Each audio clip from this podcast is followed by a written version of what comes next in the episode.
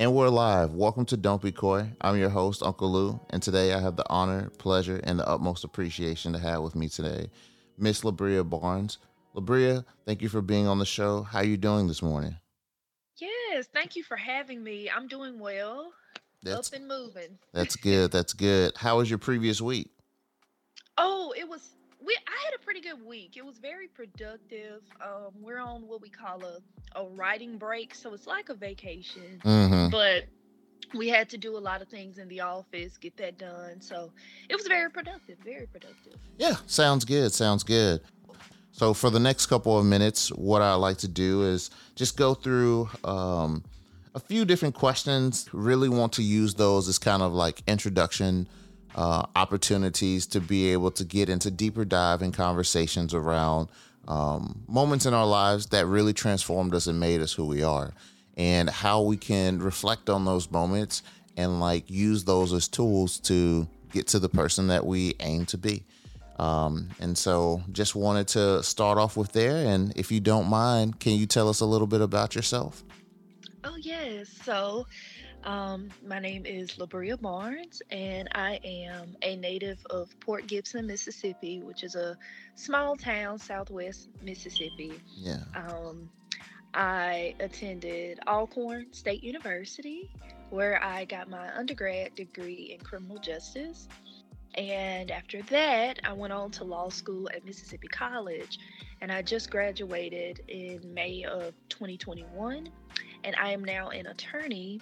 I work for the Court of Appeals. So when people appeal maybe their convictions or even a divorce, we have a team of lawyers that work with judges and we uh, work through the cases that come up there.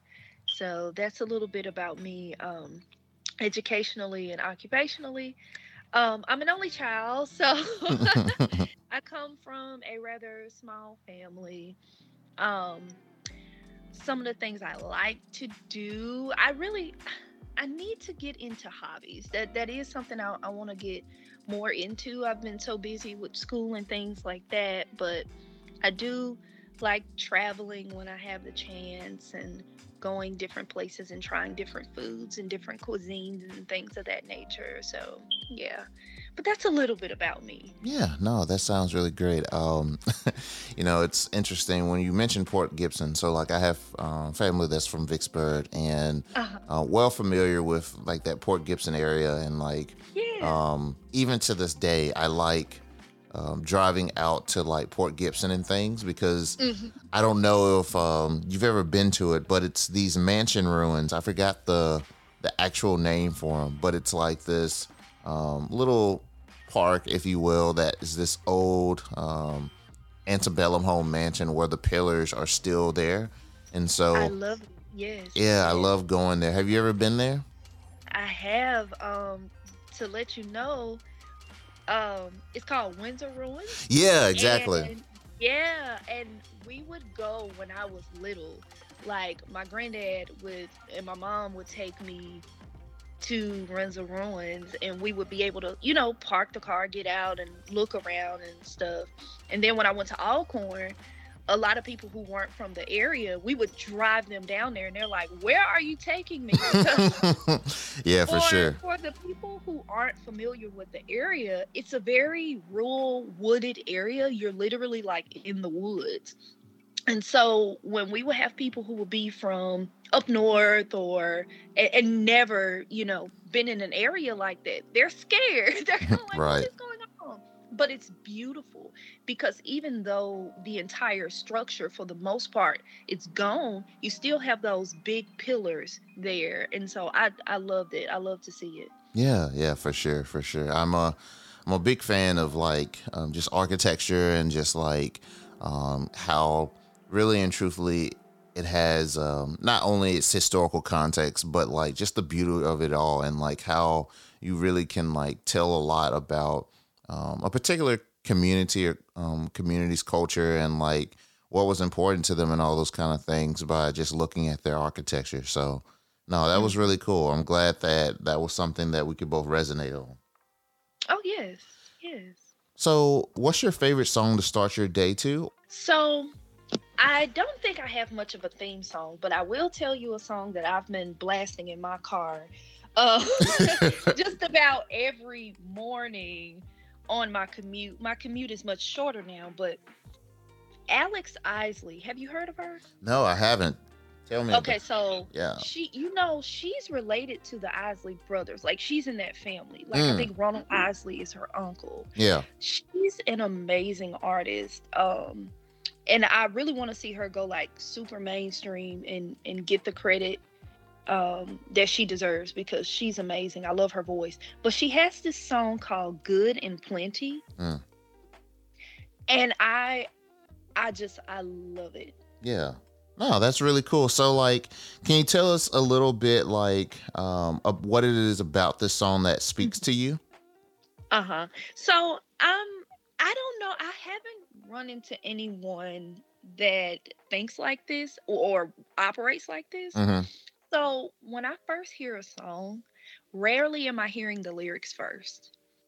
I don't know if it was because I was in band and I um I played an instrument for like eight or so years. Mm-hmm. And so I'm always focused on like the music and um, the orchestra in the background and how the voices blend with those instruments. But um, what I really loved about it was just how much of a vibe it was. It was so chill. And she has like this very soft, melodic voice. And I was in my car. I'll tell you how I discovered the song. I was, where was I? I was going or coming that's all I know. I don't know where I was going or coming from school or to school or whatever. Yeah. And I have my Pandora on, and I have a station, an Alex Isley station. Mm-hmm. And I because I've loved her other uh, her other songs and other albums. Yeah. And so that one came on, and I was like, wait, this is something new. Oh my goodness. And I was like, this is such a vibe. I mean, I'm immediately just like chilling and dancing in my car. I'm like, yeah, today is going to be nice. Yeah. In this space, when you're going or coming from school and like you were hearing this song, I guess you could say, can you paint the picture around like where you were in that kind of space? Mm-hmm. Oh, yes, yes, yes. So when I first heard this song, I had not yet graduated from law school. I was in my last year I think last semester too of law school, um, I was really busy. Mm-hmm. Like typically my head would be all over the place. I was thinking about, okay, what do I have to do next? Do I have a meeting? Do I have this? Do I have that? Do I have this?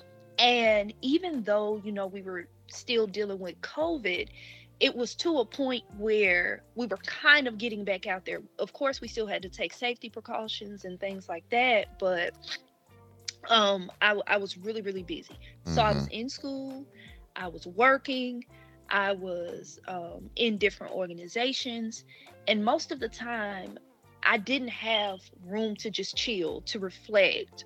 Even when I was driving, my mind would be on what my next task was. So if I'm in my car, my music is very important to me. Mm-hmm. It's it's sometimes it kind of just sits in the background, but with that particular song, it made me kind of just go, you know what? Maybe I need to let go of whatever I'm thinking about, and we're just gonna vibe out for a minute. You know, we're just gonna vibe out. So my life was really busy there. Mentally, I was kind of scattered, but it was just really tranquil when I heard that song and and I loved it.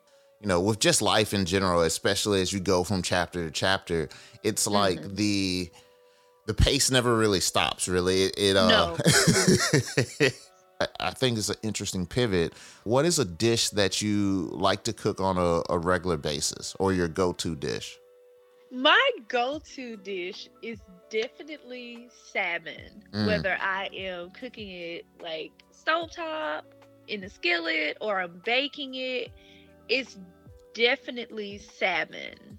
That's interesting. So like uh we talked a little bit around like how this song um good and plenty like provides you uh-huh. with this kind of like vibe and like chill moment and this kind of refuge in like a sea of like whatever is going on let's for lack of a better uh-huh. term call it turmoil Um, right. Is salmon something like that as far as like a, a little treat that you give to yourself? And you know, it's I I love that you're tying it into this because you're bringing something to the forefront for me. Now that I think about it, that's absolutely right. hmm And I mean, it can seem very simple, but to me, it's a treat. Yeah. So if I've had a long day at work, because it doesn't take long to cook salmon at all, if I've had a long day at work, I'm going to try to find some little ray of sunshine. Yeah. And sometimes it's in food, it's in music.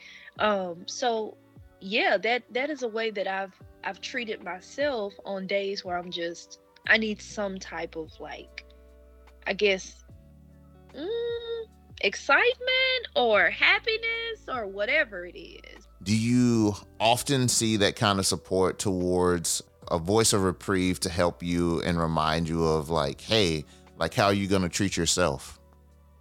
Oh yes. Uh, I'm so glad you brought this up. So, um, moment of vulnerability.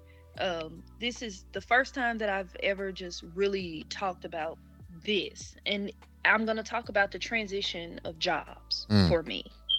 So, while I was in law school, I was able to work um, at a circuit court.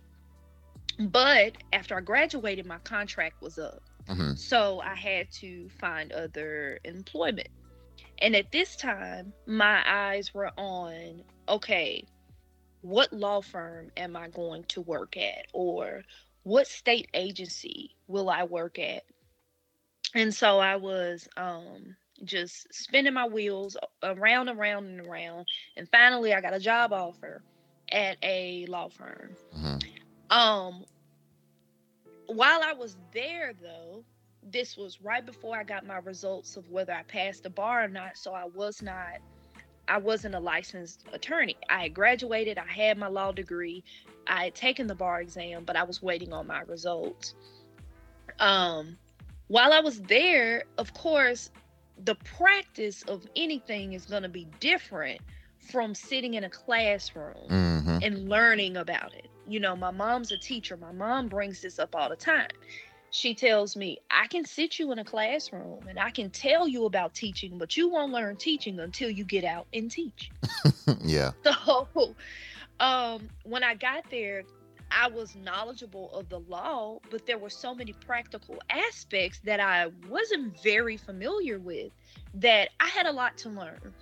I was oftentimes very discouraged in um, this workspace, and and people were uh, very hostile towards me and some of the other employees there. hmm And I remember talking to my mom and my best friend and just going, you know, I don't know if this is for me. I don't know if I, you know, have I made a mistake?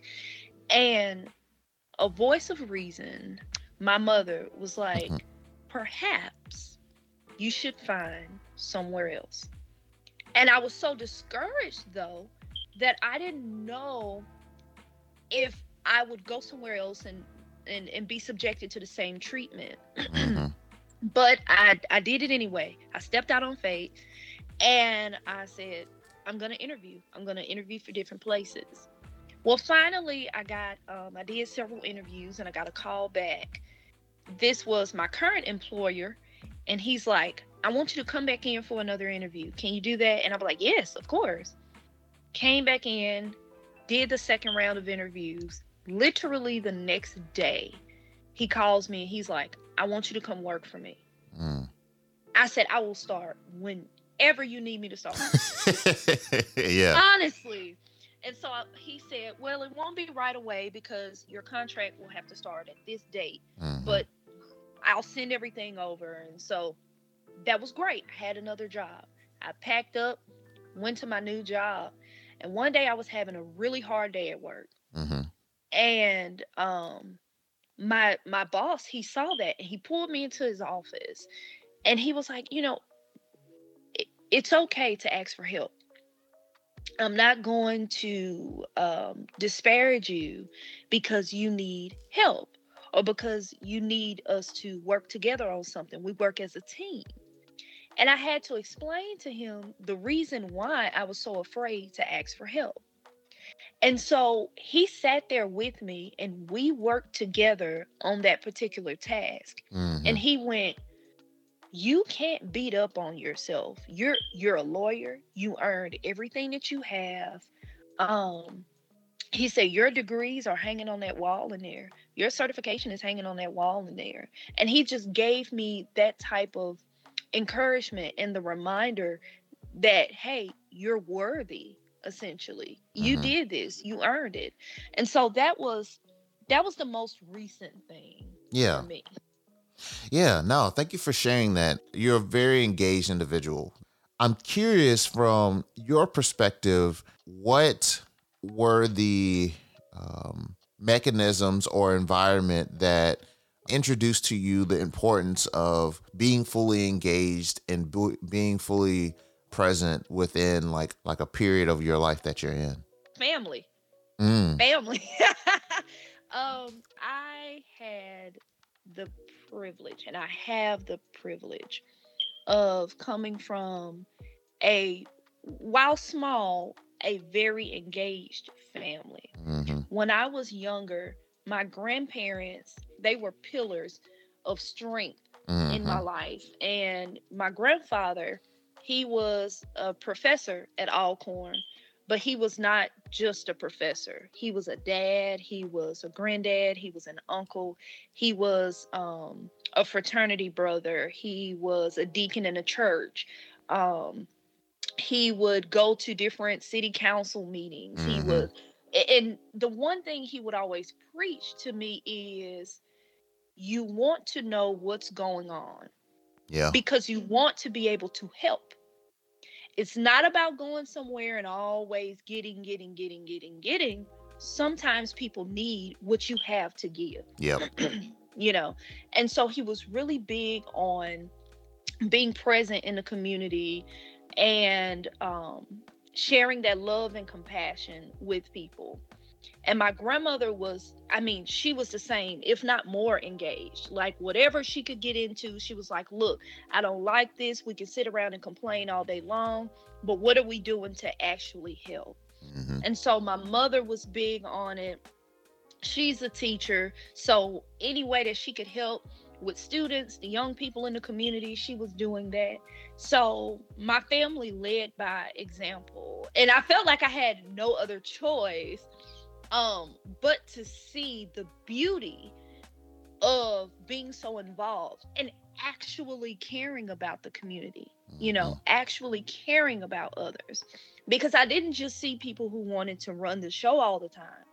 I saw people that held folks' hands, who hugged people, who opened their doors. I mean, literally opened their doors to people. mhm, And so I grew up with this mindset like, if you're not doing this, then what are you doing? yeah, it was second nature to me because I grew up in a home of service, you know.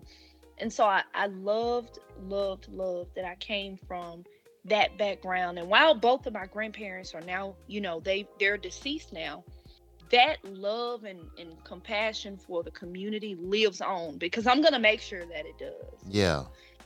No, Yeah. So my family was definitely um, the influence there. I love how your grandfather, he wasn't just a Mm-hmm. grandfather, he was also an uncle, he was a brother, he was a Mhm. professor, he was um, active in the city council and attending the Mhm. various different meetings. He had his own fraternity that he was a part of and active in there and helping the community. Seemed like a very busy man. And Yes. um, I asked that question because it shows to me like the parallel around how you to this day are a very busy woman. Um, yes. Mhm. um, but like I'm curious when someone taps you on the shoulder to say, "Okay, it's time for a break." Um, How have you intertwined that within your life? Yeah, I am not quite where I want to be with that, but the little progress that I've made looks a little something like um, me just saying, had you asked me earlier or if I didn't have as much to do, I would have, but I just, you know, I, I just, I start being honest with people and I'll tell them, like, hey, you may want to get someone else to do it. Mm-hmm. You know, I'm just, I'm kind of swamped right now. Mm-hmm. And just letting people know, I, I'm not going to be able to do. It's probably not the best time, or if you want the best product or something, go to you know someone with a fresher mind because yeah i'm swamped and um it's people actually have been taking it rather well mm. i think one of my biggest concerns before was that i was afraid that people would think that i was unreliable mm. If i set these boundaries that i just always had to be available um because i thought that was where you know just my greatness came from and i really did care so i didn't want to just tell people no or not offer that help but i'm realizing that um i can't pour from an empty cup mm-hmm. so at the end of the day i'm gonna i'm gonna have to step back and, and recharge and people people respect it and hey if they get upset I mean, they're just to have to get upset. And which is a really big thing for me to say because I can tell this where I'm growing. Mm-hmm. Whereas at some point I was really worried about that. But yeah, now it's it looks like me just telling them, "Hey, I may not be able to do this. This is last minute." Or no, I have something planned, or no, I'm just I'm swamped with work, or you know, maybe you can go to someone else who has a better perspective right now. I just don't have it. And typically um i think they're very receptive of it because they know me yeah. right? And they know i'm coming from a good place. And if bria is at a point where she can't just do it leave her alone let her get a rest or whatever. So yeah. You've not only learned your capacity and learned how to set the boundaries but then also you've been able to match what's a good way to like start my day and then mm. um, what's a good way to kind of end my day so if you could visit any place in the next year, where would it be? I'm going to make it my business to go to the Maldives. I really just want to be in the villa on the water with a cup in hand and just letting the wind blow. just wanted to relax. Yeah. So it wasn't like a, a specific uh, attraction there, just kind of being like on that little island and on the water. Yeah. So I'm hearing a theme here, if if you don't mind me saying. yes.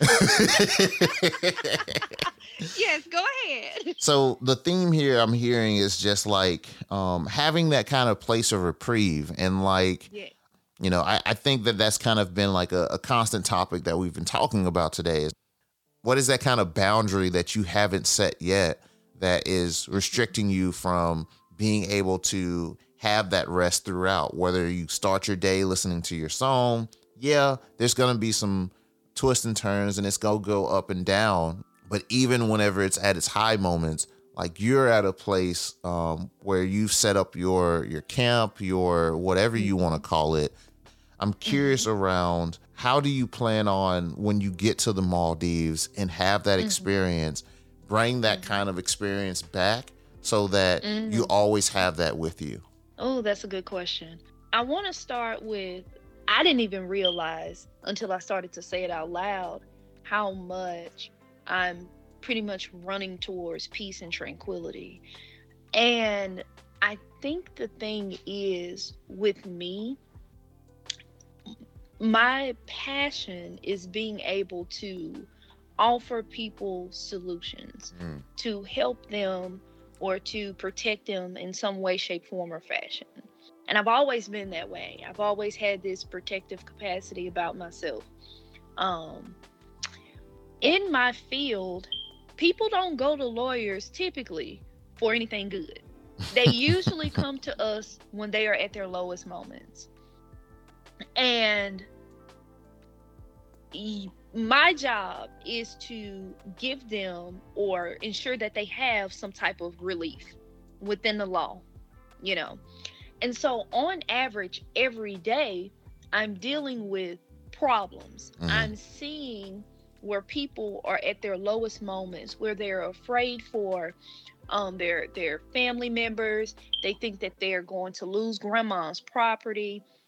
They're afraid that they're never going to see their children again, and it while you're there, when you're in that moment, you're wearing a cape, and the adrenaline is up, and you're like, okay, that won't happen on my watch, and then you're just like bamming away and arguing away and doing whatever you have to do to get them that relief. And sometimes you're able to and other times you're not.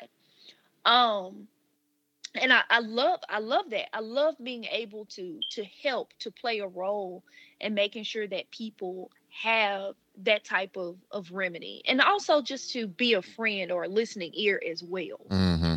um but the thing is you take that home with you sometimes Right. because you're human. There are some things that I've seen that I'll never be able to unsee. Now I love my job. It's not gonna, you know, make me stop. But some things you you carry with you. Mm-hmm. And um the thing is, even with setting boundaries, the the trauma that people face will still be there. I'll still be able to see it. So to me, the only thing I can do is learn how to find some type of balance and learn when to go to the proverbial island, even if I can't go to the actual island. Yeah. and um that's that's what I, I think it is. So for me i guess it's just that i'm i'm realizing that um sometimes i have to be my own hero. I have to step in and say okay let me fight for me as much as i fight for everyone else. But this is very interesting. I love this conversation because it's making me realize things yeah. It sounds like uh, moving forward as you make decisions in your life, like these are going to be intentional decisions that, you know, honestly bring you joy and bring you peace because you want to make Mhm. sure you can bring that to um, your day to day life. absolutely absolutely I love it. I love it. So, Bria, I really appreciate the the time you've taken to speak with me today. Um, I don't want to hold you up too long, so gonna make a pivot towards um, these lightning questions, and I'll let you get back to the rest of the, your day. How does that sound? sounds good All right. So, first question is: Do you prefer texting, talking, or video chats? So I immediately I want to say texting, but the older I get, the more I appreciate talking on the phone. Mm-hmm. Honestly, Yeah. like I used to talk about my mom all the time. Like, why is she always on this phone? But now that's my main way of talking to like my best friends. We call each other Mm-hmm. unless we just can't. So I think talking now. I prefer that. Yeah. So, next question: What or who ex- inspires you, and why? Definitely my grandfather. If you haven't been able to tell. yeah. I was a granddaddy's baby, and he inspired me so much because he came from humble beginnings, um, but he turned it into so much more, and he taught me so much. Like I credit who I am today to him and just his patience his his wisdom and his understanding like he was the only boy out of five siblings so he had four sisters my great grandmother and it was just him and my great grandfather who were the males in the house. But he was older and so it, the amazing part was that he was the one that taught his sisters how to drive. He worked and helped them get into to college. Like by the time um he had met my grandmother he had helped um a couple of his siblings get through school. It was just he was just an amazing man with so much passion and so much drive about himself but he was so calm and understanding like i could tell that um the years that he had lived lended so much wisdom just to him so much understanding he he understood some things Yeah. and and that's what I really appreciated the most. But he was big on education. He was the first person to tell me, you know, you going you're gonna be the lawyer in the family. Like he knew it. It was, it, and I didn't do it because he said it. He would have he would have been proud of me either way. but it was just he called it. It was like a prophecy Yeah. or something. He called it. But yeah, so my granddad is who um, inspires me the most. Oh, that's that's really beautiful. I love that. And then lastly, on a scale of one to ten, how good are you at keeping secrets? Okay, so my first mind goes to 10. but I want to be honest. Yeah. My best friend will probably know as much as I know. so if so, now I feel like I'm on the higher end of the scale Mm-hmm. when it comes to this though because you can tell me something and I'm not going to let it slip. Like I may talk to my best friend about it. I may not. I'm gonna give myself about an eight. The Oh, only man. reason why I wouldn't go any higher than an eight is because I know I may talk to like my best friend and I know she's not going to say anything. Both of us are really good at holding stuff in, regardless of excitement. Well, La'Bria, it has been really great. Um, really have had enjoyed talking to you today and having you on the show. Um, I hope you have a great rest of your day. You too. I've I've truly enjoyed myself. This was amazing. This has been another episode of Don't Be Koi with Unkle Lew. As always, I'd like to thank this episode's guest for a great conversation, as well as thank you, the listener, for joining in. Whether you're a first time listener or a regular, I always appreciate your support. If you like today's episode and ever want to listen to more, subscribe to our show on Apple Podcasts, Audible, Google Podcasts, or Spotify. And to join our community and access future bonus content, be sure to visit dbkpodcast.com.